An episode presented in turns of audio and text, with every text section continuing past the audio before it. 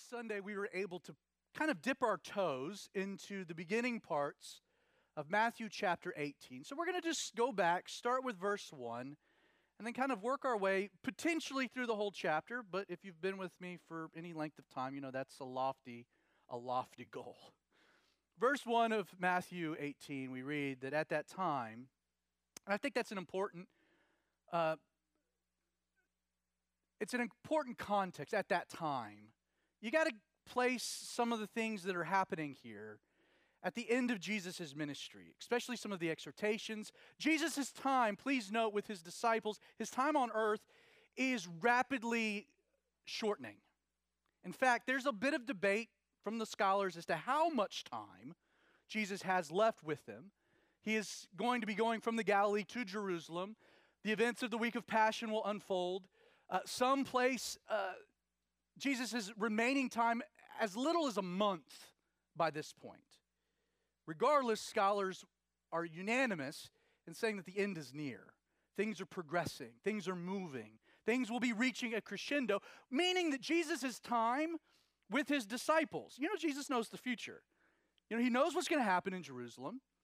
Not just his death, but he also knows of his resurrection. He knows of their betrayal and denial. He also knows of the, the power of the resurrection, the impact this will have on their lives. He knows what will happen some 40 days later, Pentecost. So Jesus will take time here to provide some final instructions, some parting words, so to speak. Again, his time is limited. So at that time, with that context kind of established, you know, the disciples come to Jesus with a really important question Who's the greatest in the kingdom of heaven? of all of the things that we need to be discussing, Jesus, what's most important here? Who's the most important? You know, who's the most significant?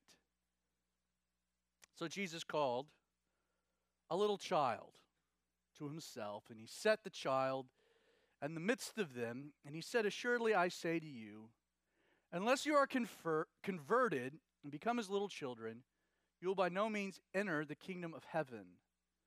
Therefore, who humbles himself as this little child is the greatest in the kingdom of heaven. Whoever receives one little child like this in my name receives me.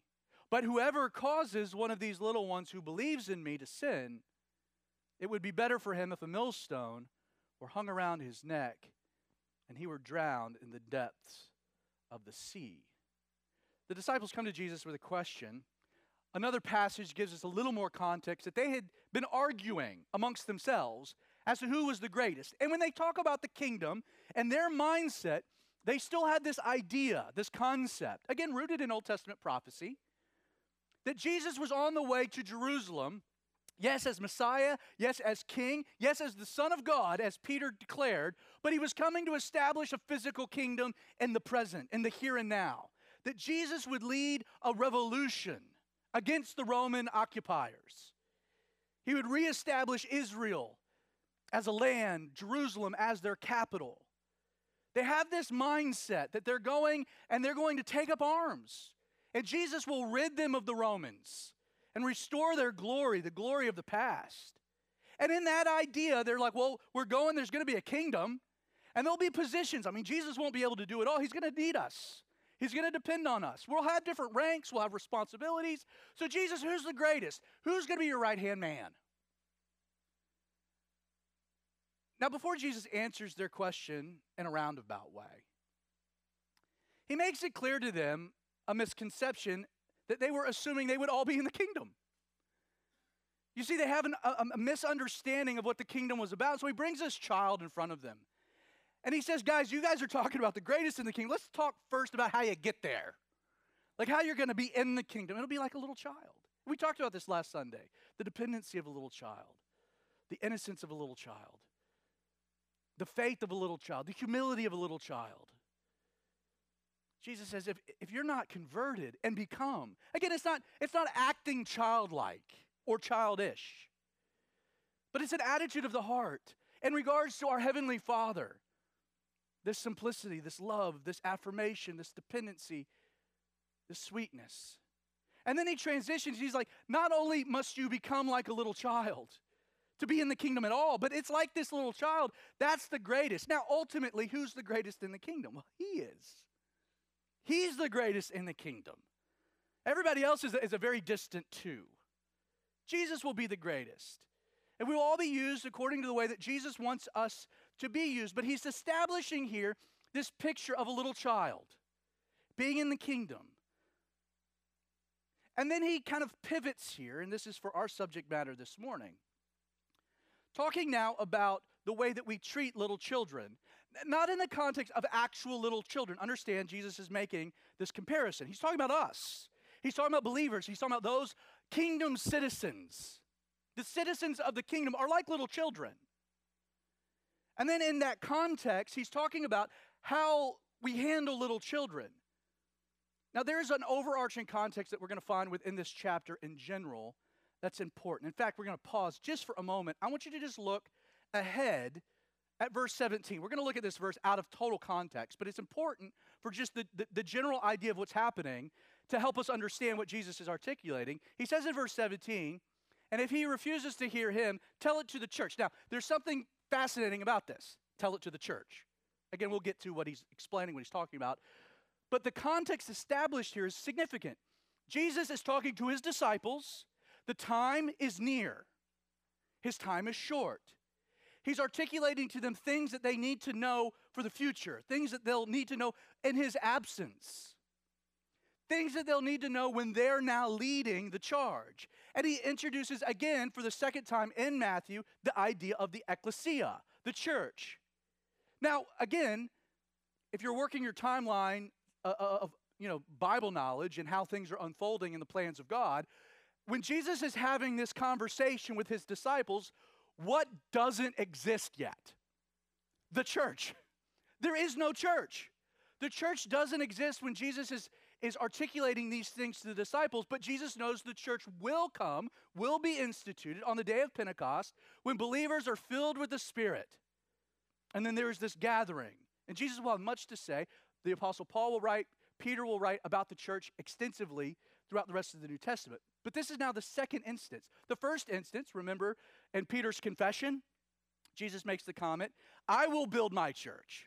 Again, speaking of something future, something specific that he would create, that he would craft. I will build my church, and the gates of Hades won't prevail against it. And now, second mention here of the church, Jesus is giving, like, this is how you're supposed to deal with each other and treat one another.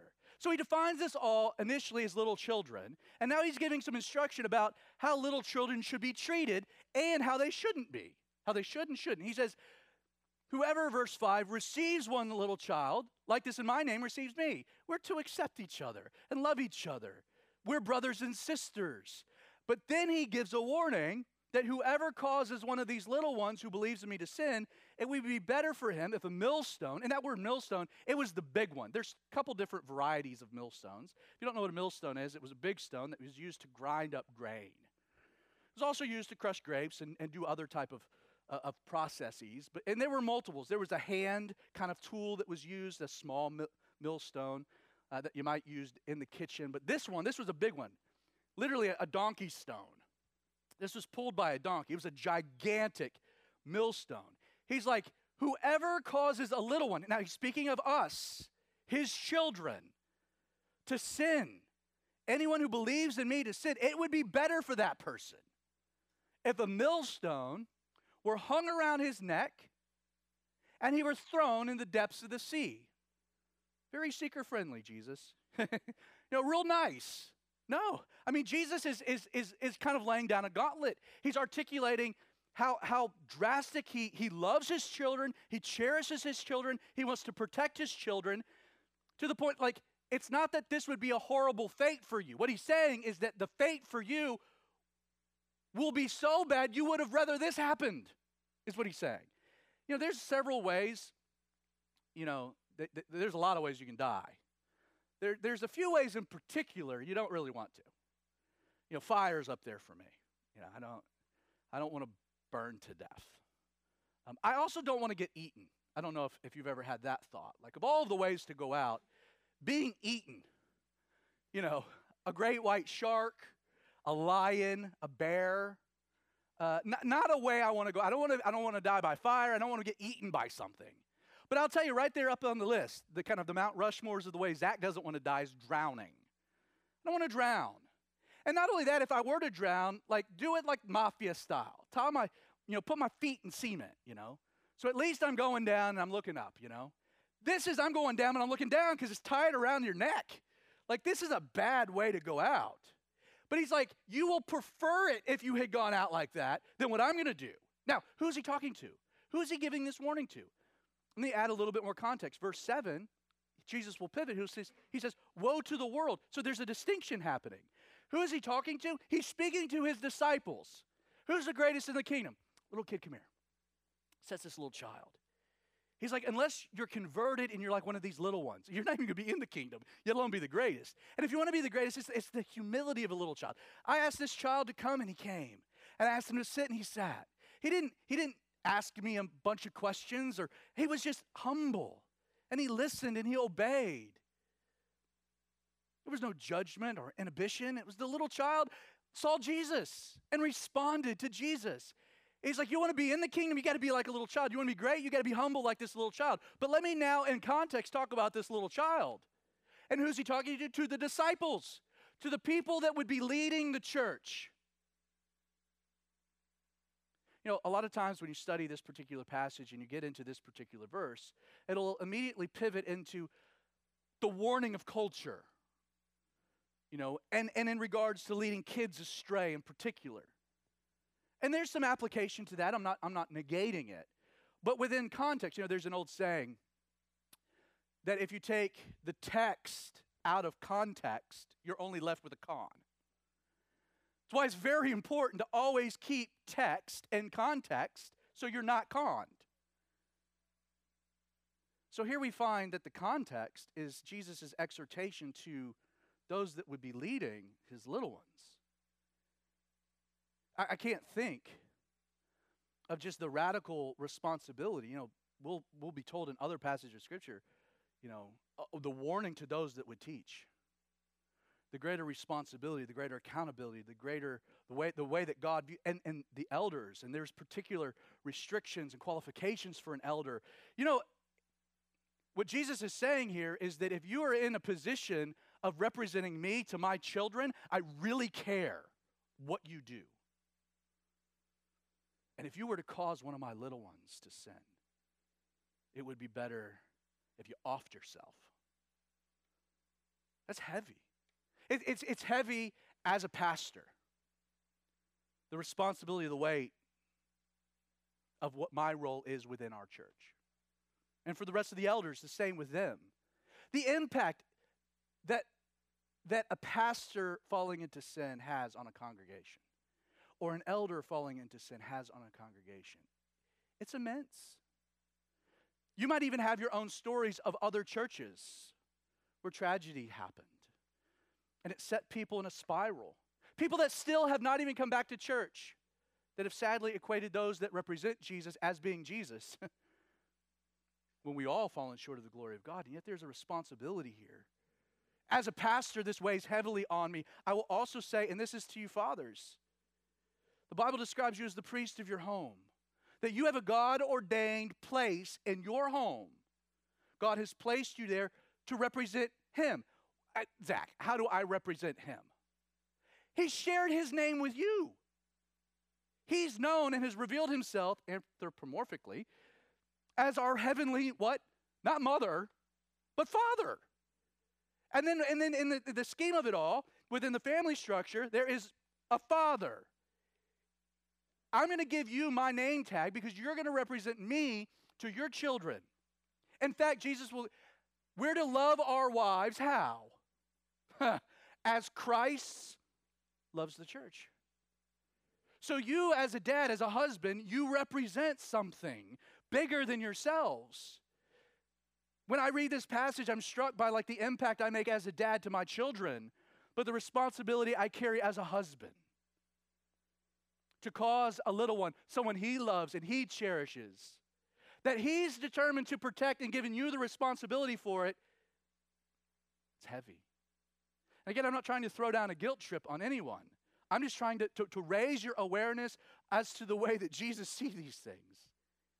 And then he pivots. He says, But woe to the world. So he, there's, a, there's a bit of a transition because of offenses. Things literally in the Greek that would cause people to, to be scandalized or to trip up, to be caught in a snare. He says, Offenses must come. There is an enemy that controls our world that doesn't have good intentions towards us. Jesus affirms this. Woe to the world because of offenses. Offenses must come, but woe to that man by whom the offenses come. And then he says, if your hand or foot causes you to sin, cut it off and cast it from you. And again, this is within the context of, of anyone within the world that would lay a scandal in front of one of his little ones, or someone in leadership that would cause one of his little ones to enter sin. The warning is so it would be better if your hand or foot, if it causes you to sin, if it causes this to happen, cut it off, cast it from you. It's better that you enter into life, speaking of eternal life, lame or maimed, rather than having two hands or two feet to be cast into the everlasting fire. And if your eye causes you to sin, pluck it out, cast it from you. It is better for you to enter into life with one eye rather than having two eyes to be cast into hellfire. And it's interesting, Jesus is now, he's repeating an illustration he's used in another passage. Jesus does this. I kind of like this as a pastor. That if Jesus can repeat good illustrations, so can I. you know? In fact, you'll find in the Sermon on the Mount, Matthew chapter 5, that Jesus uses this exact same word picture discussing adultery, sexual sin.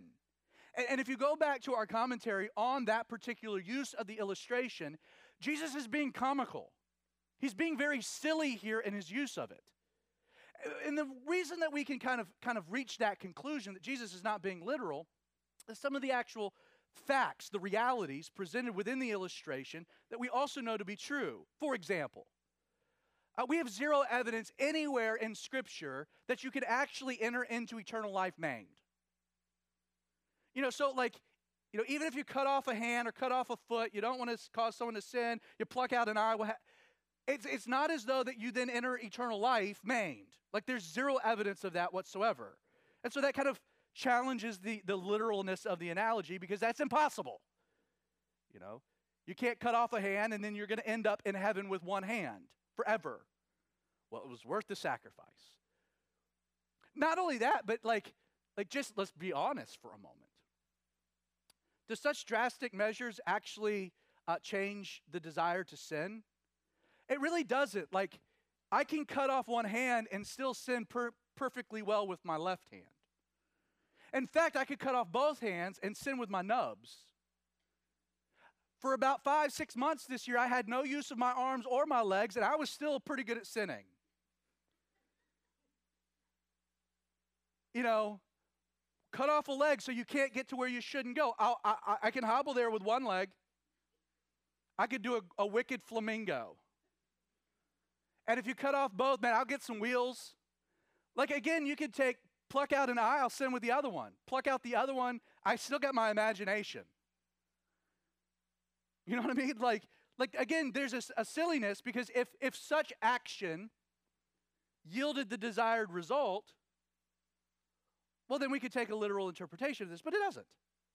Cut off one hand, I'll send with the other. Cut off both, I got nubs. It reminds me of the scene, I made this illustration back in the Sermon on the Mount, that scene in Monty Python, you know, where, you know, the, the, he, he encounters the knight, you know, and he gets one arm lopped off. I'll get you with the other one. He gets the other one lopped off. I'll still get, I'll headbutt you. Cuts off a leg. You know, he finally has both legs cut off, both arms cut off. He's bleeding profusely. He's like, we'll call it a draw, you know? It's just the heart of people.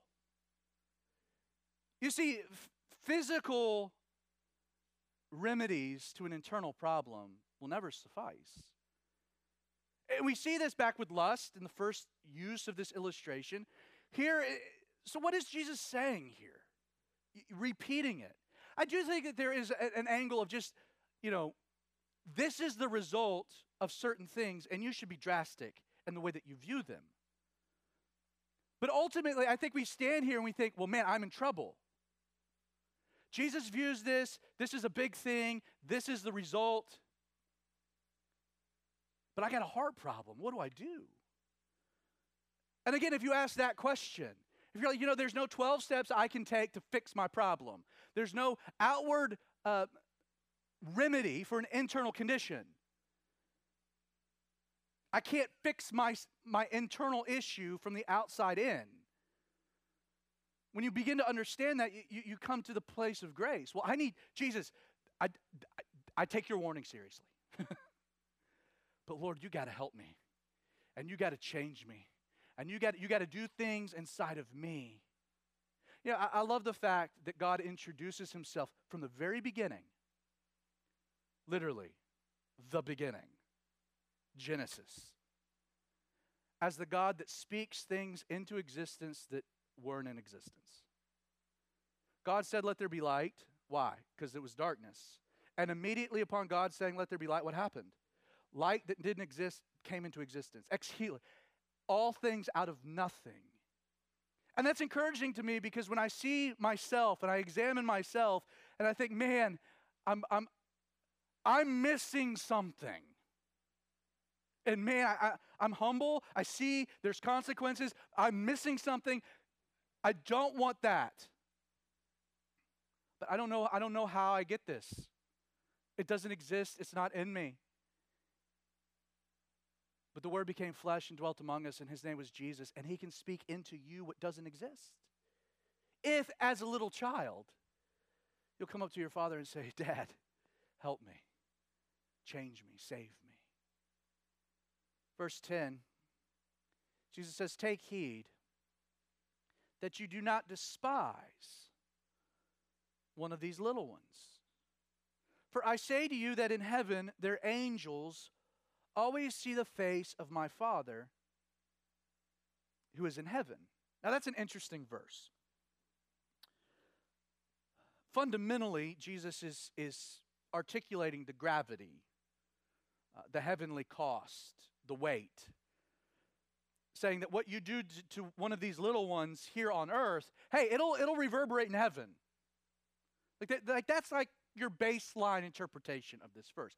Can it be said could it be true that this is evidence of um, that everyone has an, an, an, angel, that an angel, a guardian angel? Could this be evidence of a guardian angel? Uh, m- maybe. Honestly, I, I don't know. It's one verse. I'm always hesitant to build like some great theology out of one verse.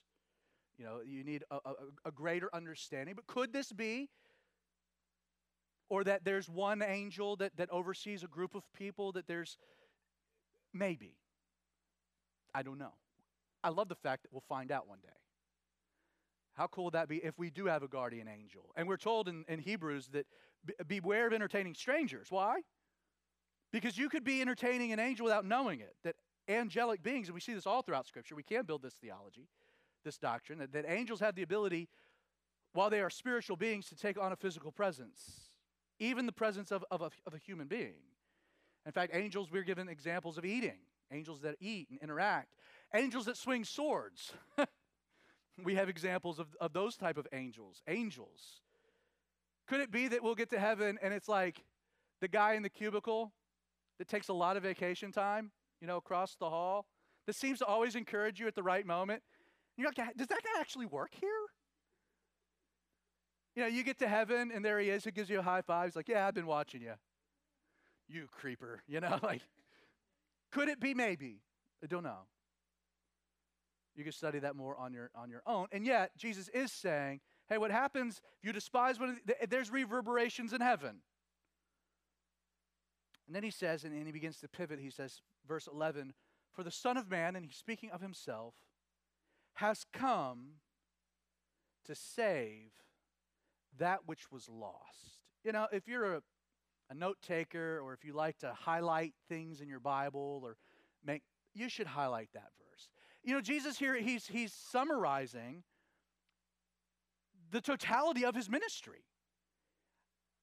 He, he doesn't say that this is one of the reasons that he came um, or is part of the grand mission um, or has a, you know, a subtext or subpurpose to the greater strategy I mean, he's very definitive in what he says. He says, For the Son of Man has come. Why? That's simple. To save that which was lost. And who is he referring to? You and me. Anyone that's been lost in their sin and their trespasses, that have been alienated from God, that's lost in the world. Jesus came to save the lost. You know the key to that? Again, I'm going to probably share a little bit too much personally. I am terrible with directions. Terrible with directions. What complicates my inability to know north from south and east to west, I get lost in my own house. What com- complicates that, that characteristic about, about myself is that I also am determined to drive.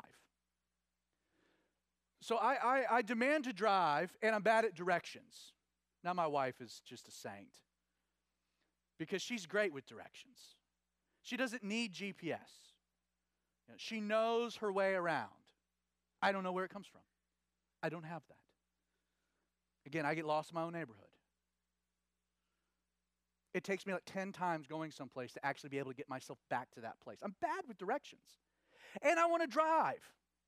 And here's the other problem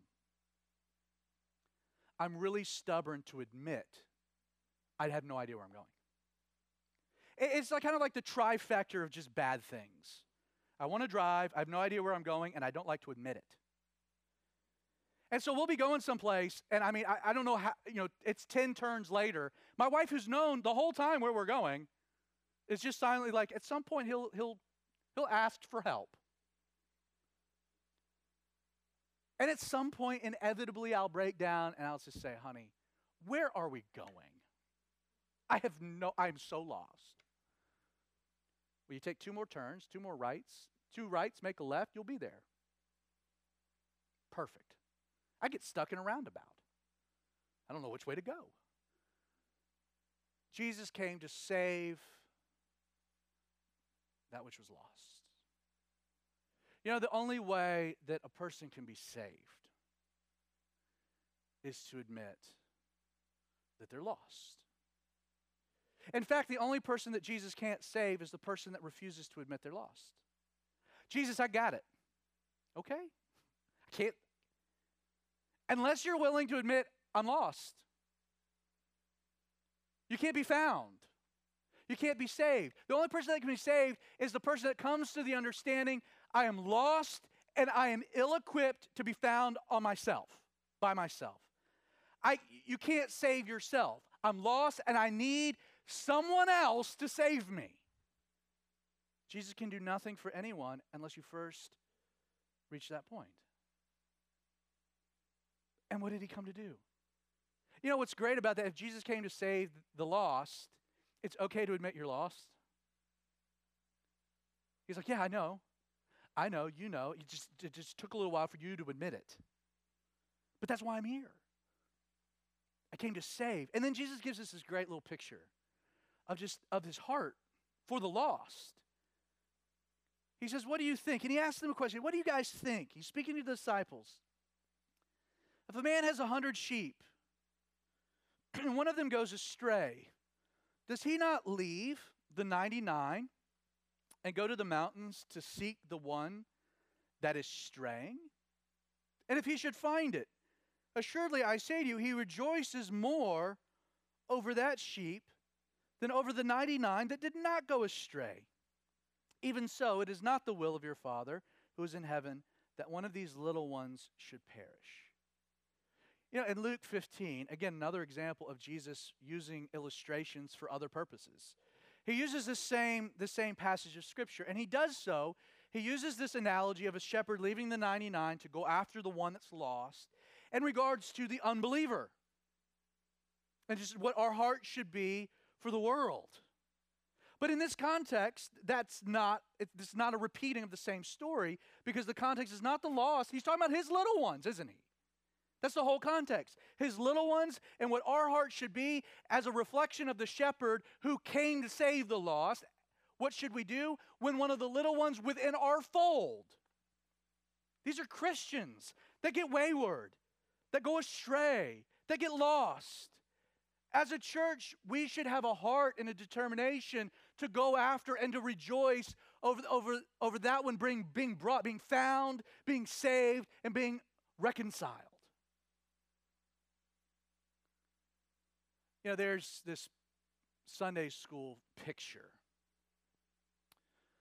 I don't know, maybe you've seen it. I think it, it's probably would be a uh, your standard typical felt board character for those of you that are older than 35 felt boards but you know you, you've seen it the picture of the shepherd and the shepherd has the, the little lamb on his shoulders you know he's gone out He's left the 99. Again, the idea is not that he left the 99 unprotected or, or insecure. Like, they're secure, they're in the fold, they're where they're supposed to be, but he's going out for the one because he loves that one. He doesn't want to see any, the will of the Father is that none should perish, that, that all should be brought back in. And he goes out, and you get the mental picture of him, of him going through the storm and the rain, and there's the lightning, and then you got the little lamb that's there. It's fallen off the side of the cliff, it's hanging on for dear life. And the shepherd comes and he grabs him and he puts him up on his shoulders, you know, because you're not going to lead the little one, you know, and, and, he takes him back. It's such a pretty picture, you know, the shepherd with the little lamb. And, and the idea of Jesus going after us, and he does. But you know the one thing about that picture they don't tell you about? The little lamb that's on the shoulders of the shepherd. You know why he's on the shoulders of the shepherd? Because the shepherd, upon finding the wayward sheep, broke its legs.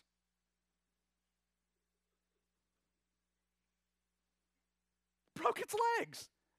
And so the shepherd is carrying the little sheep because it can't walk. It's like, well, your walk got wayward. So he breaks its legs, puts it on, I'm going to carry you.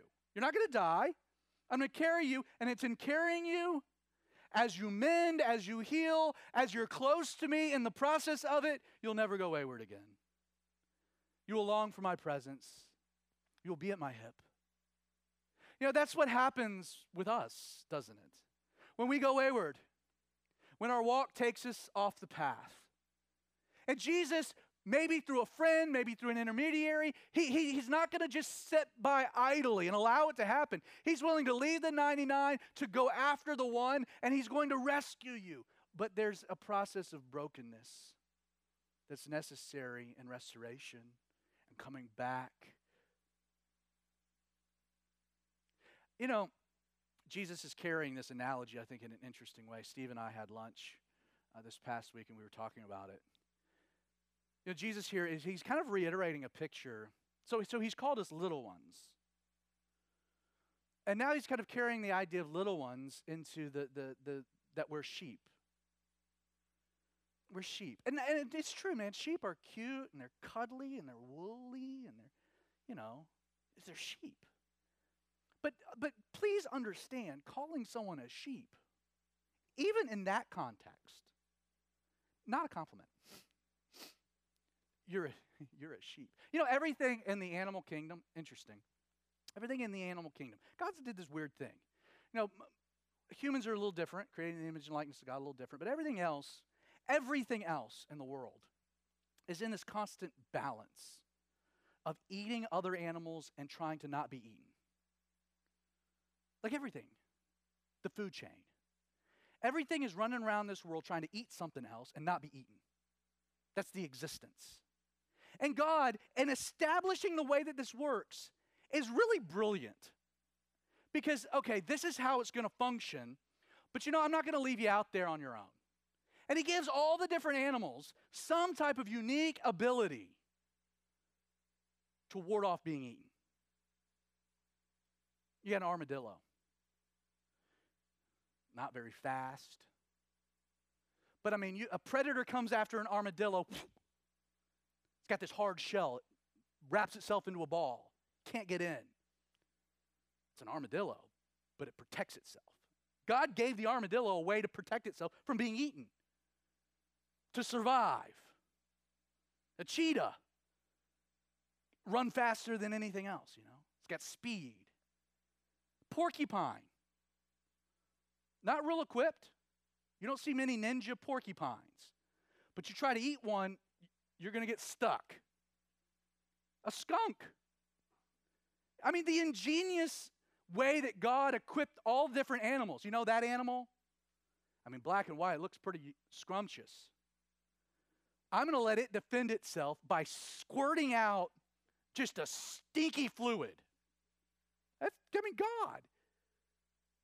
All the different animals and different ways that God made all these different animals to ward off being eaten, except for one animal.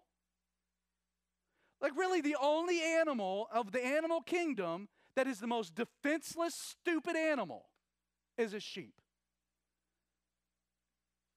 What does it do?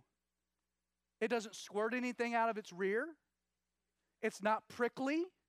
In fact, God even made the lamb where you look at it and you're like, that looks like a lamb chop. Like it looks like I'm gonna, I'm gonna eat it and wear it. Like, really, apart from a shepherd, sheep should be gone long ago. Sheep have no chance in this world. But they survive. Why? Because they have a shepherd and each other. The shepherd.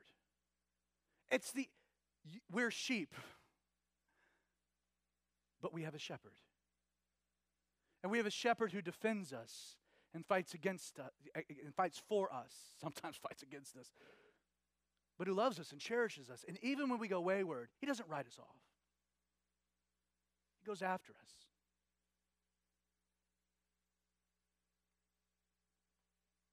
Continuing. Moreover, if your brother sins against you, go and tell him his fault between you and him alone. If he hears you, you have gained your brother. Jesus here is, is getting into some very practical things regarding the way that brothers and sisters within the church are to treat each other, how we're to handle conflict. And you know why Jesus, even before the church has been instituted, decides, you know, I should take a moment, talk about conflict resolution. You know why? Because Jesus know, knew there would be a lot of conflict that would need resolution. Hey, I'm going to put together a whole group of people and they ain't going to get along all the time. So, right from the beginning here, I just need to give you some basics on how to deal with each other. And he says here, very practically, if your brother sins against you, go and tell him his fault between you and him alone. If he hears you, you've gained a brother. So, what in its practicality is he saying? He's saying, and please note, if your brother sins against you, you know, when you're looking at this, when your brother sins, it's not when your brother annoys you. Go and confront him. Or when your brother does something you don't like, go and confront. No, no. We're talking about something very intentional, something direct. When he has sinned against you, when he's harmed you, when he's done something wrong. Now, there is an, an unspoken alternative to the first step here, you should note, and that is grace. It's been said that mercy that is measured is not divine. Hey, at some point you're going to be sinned against by someone else in this church. Actually sinned against. Not annoyed, not peeved, but actually wronged. And in that moment, you have to make a decision. What am I going to do about it? Am I going to run away? That, that's not an option. Am I going to go gossip to others about it? No. Am I going to run to the church? No, not first. The first question is like, can I get over this? Like, can I let it go? Can I give some grace and mercy into the situation? Hey, you know what? That person said something really dumb to me. And it hurt. It actually hurt me. You know, the, the old saying, sticks and stones may break your bones, but words will never. It's a moron. Sometimes I'd rather you punch me in the face than cut me with your words. I can fix my face, it's already messed up. But to cut me with, I mean, someone says something stupid to you and it hurts. But then you got to take a step back. You're like, you know, I, I know they're going through a tough time. And I know they got other things going on. And I, you know what? I, you know, I don't think they really meant it. And you know, in this situation, I'm, I'm hurt, but Lord, you, you, you take my hurt. You take my, you know, this is not worth it. I, you know, I'm going to grant some grace and mercy here. That's option one, by the way. This is just grant grace. But let's say you can't get over it. And it's bothering you, it's hurting you, and it's hurting when you come to church. You're harboring it, and it's, it's weighing on you. Step one Jesus, these are Jesus' words. Clear instruction is day, right? You, the person that's been harmed, go to the person that harmed, the offending party, and confront them. And no, Jesus doesn't say if that person accepts what you said. Jesus just says if they hear you. It's not even that they confess it. It's as simple as if that person is willing to sit down and be like, you know, I'm not sure if I agree with you or not, but I hear you. And that's something I'm going to take to the Lord. I'm going to pray about. I'm, then you're, you're done. You've gained a brother. Okay. Jesus says that as long as you hear me, I got, I got it off my chest. And doesn't, isn't there something healing about getting it out there instead of just carrying it, instead of it just being in the heart? It, it's just been verbalized out of your mouth. You know, you just got it out there. You hurt me. You said this. You take that for what it is. I'm going to let it go. I heard you, brother. You've, you've gained something. Jesus said that's step one. But, verse 16, if this person doesn't hear, so they won't hear you, they refuse to meet with you. Well, take with you one or two more. Again, the context, brothers or sisters. That, and then Jesus quotes Deuteronomy 19 15, that by the mouth of two or three witnesses, every word may be established. Now, now the goal here, please understand, is not to go get two, get one or two other people to gang up on the individual. The idea here is, is to have an, an, an arbitrator, a mediator. There's always two stories to every conflict. Please know that. Just because you get one side doesn't mean that that's the whole story. So someone comes, you know, listen, Pastor Zach, this is what's going on. And I went to him, just like Jesus said. He wouldn't even meet with me. What happened? This, this is what happened. Well, I'll go with you. I'll go with you. I'll sit down with you. I'm not on your side. I'm just going to mediate. That the conversation can happen. This is not you and me versus them. This is just one or two people that are just there to make the conversation happen. By the way, if, if this is applicable and the right way to handle human conflict within the church culture, how much more relevant and appropriate this would be in the world as well. Just to say, if, you if you work a secular job, you've got, you've got conflict, you're trying to figure out conflict resolution and other dynamics. The travel ball team, or you fill in the blank. Good step. Sorry, Greg, wasn't pointing out. Travel ball coach. I'm just saying, like, conflict resolution, this is a good way to do it. Go, they won't hear you, take someone and mediate. Now, this is when it does get uh, more applicable to the church. And Jesus says, if he refuses to hear both of them, so he's not willing to meet. Tell it to the church.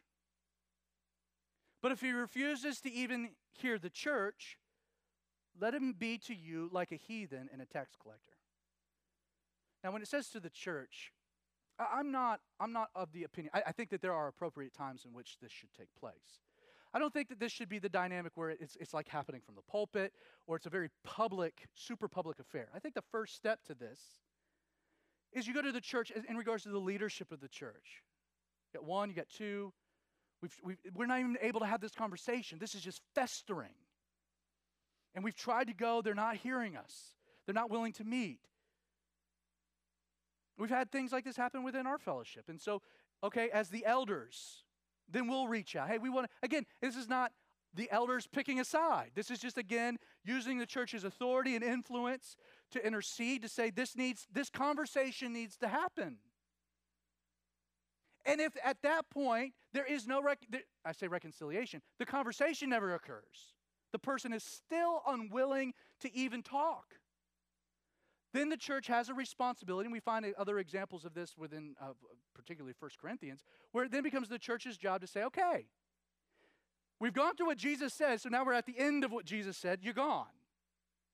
When Jesus says, treat them like a, a heathen, uh, the, the, word heathen, uh, it, it literally means like an outsider, an other, a tax collector, probably better, a publican, in the sense that, that they were, tax collectors viewed as being traitorous. not excommunicate in a permanent sense, but like, hey, there's a separation that needs to occur. You're unwilling to do what Jesus said here. We're not picking sides. There's truth to both stories, but you're not you're not even willing to have the conversation. And now there's this conflict that's happening within the body of Christ, and Jesus says this is how we're supposed to do it, and you're not willing to do it. So guess what? You need to find some someplace you, need to go. Now, within its context of the first century, it was a lot easier because there was like one church to the town. So, like, you were not allowed in the body anymore. Today, you know, people just, well, I'm upset, I'll just go to another church. I will tell you this if we ever find out that you are running from a problem like that, I will call that pastor and say, hey, has there been any, like, what, what steps have you guys taken? I would want that pastor to do the same to me. Again, we are the big C, the church. There's a way to handle this. Sometimes people can just escape, go someplace else, have no accountability. And what God is trying to articulate here never occurs.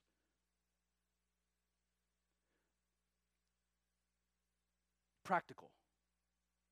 I will say, so often churches run into major schisms, major problems, division, disunity, because we don't follow Jesus' instruction.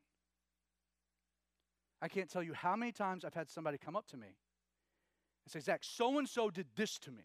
Whoa, whoa, whoa, whoa, whoa, whoa, whoa. I don't want to hear anything about it. Have you gone and talked to them? Do they even know they did this? Whoa. Jesus says this is how we're supposed to handle this. You coming to me is not, not, not part of it. You need to go first. Well, I don't want to. Well, okay. You and Jesus deal with that. Are you then are you cool to just forgive? No, I'm going to hold it against him. Well, you've got a problem. So you need to go do what Jesus says. I mean, I think he knows what he's talking about. He's God. So often we, we, we end up, the church ends up skipping steps, and it causes major problems. And so Calvary 316, we as a group of elders, we, we're continuously coming back to this type of a passage. It's like, okay, when something's brought, well, have you gone to him? I did. They didn't hear me. They wouldn't even meet. Well, did you take somebody else? No, I didn't do that. I didn't want to be a gossip. Well, no, Jesus says to do it. So just do what he said. Again, Jesus lays this out. Finishing out this section, verse 18. Assuredly, I say to you, uh, and, and the word you in the Greek, it's plural. He says, Whatever you, plural, bind on earth, and he's speaking to his disciples, will be bound in heaven. Whatever you loose on earth will be loosed in heaven. Jesus has said the same thing to Peter after Peter's great confession. Said to Peter in a singular sense, now it's repeated in the plural, which means that that was not a unique thing that Peter could only do, but it's now being extended out to the other disciples. Loosing and binding. Again, I say to you, that if two of you agree on earth concerning anything that they ask, it will be done for them by my Father in heaven. For where two or three are gathered together in my name, I am there in the midst of them. Again, Jesus, two or three are gathered, I'm in the midst. The, the idea of in the midst is I was already in the midst. I'm already there. Like it's not as though that two people have to show up to church for Jesus to show up. It's like if I just show up, like, well, Jesus isn't going to be here today. This is in the context of, of, of what? Of church discipline, about handling things, conflict resolution, and the way that Jesus is articulating dealing with it. He says, if you do, if you do this, what you bind on earth or the decisions you make have already, it's, it, the tense is it's already been bound in heaven. I told you to do it this way. I got your back. And whatever you loose on earth has already been loosed in heaven. Jesus is like, it's if you handle this the way I'm telling you to, I've got your back on it that there's an authority being extended. For where the two or three are gathered, I'm, I'm already there. Again, not just that you know Jesus shows up to church where two or three are gathered, but in the in the context of, of dealing with heavy things, of dealing with discipline. Very practical. And then and then Jesus will transition here. It's funny, verse 21. Then Peter came to Jesus and said, Lord, how often shall my brother sin against me and I forgive him? Up to seven times. It's so funny, Peter. We'll get to this next week. But it's like, Peter still, um, he still hasn't, like, he still hasn't gotten over verse 15. Moreover, if your brother sins against you, go and tell him his fault between you and him alone. Peter's stuck there. Peter's heard nothing else. He's still trying to get over that idea. Wait a second. You're talking about forgiveness? So, how often am I supposed to be doing, that, Peter? You know, you want me to do what? How often? How frequently? What's the parameters? And then Jesus is going to give this parable of the unforgiving servant that is very, um, very, very radical, um, to say the least. So we'll get to that next Sunday. But I just close. Two different, two different illustrations of Jesus describing us. Little ones and sheep. Again, it's not that he's disparaging us. He came to save that which was lost. And he views us as his kids. He cherishes us, and he protects us, and he feeds us, and he loves on us. Yeah, we're dumb as sheep, but we are loved by our shepherd. Amen. So, Father, Lord, we thank you for your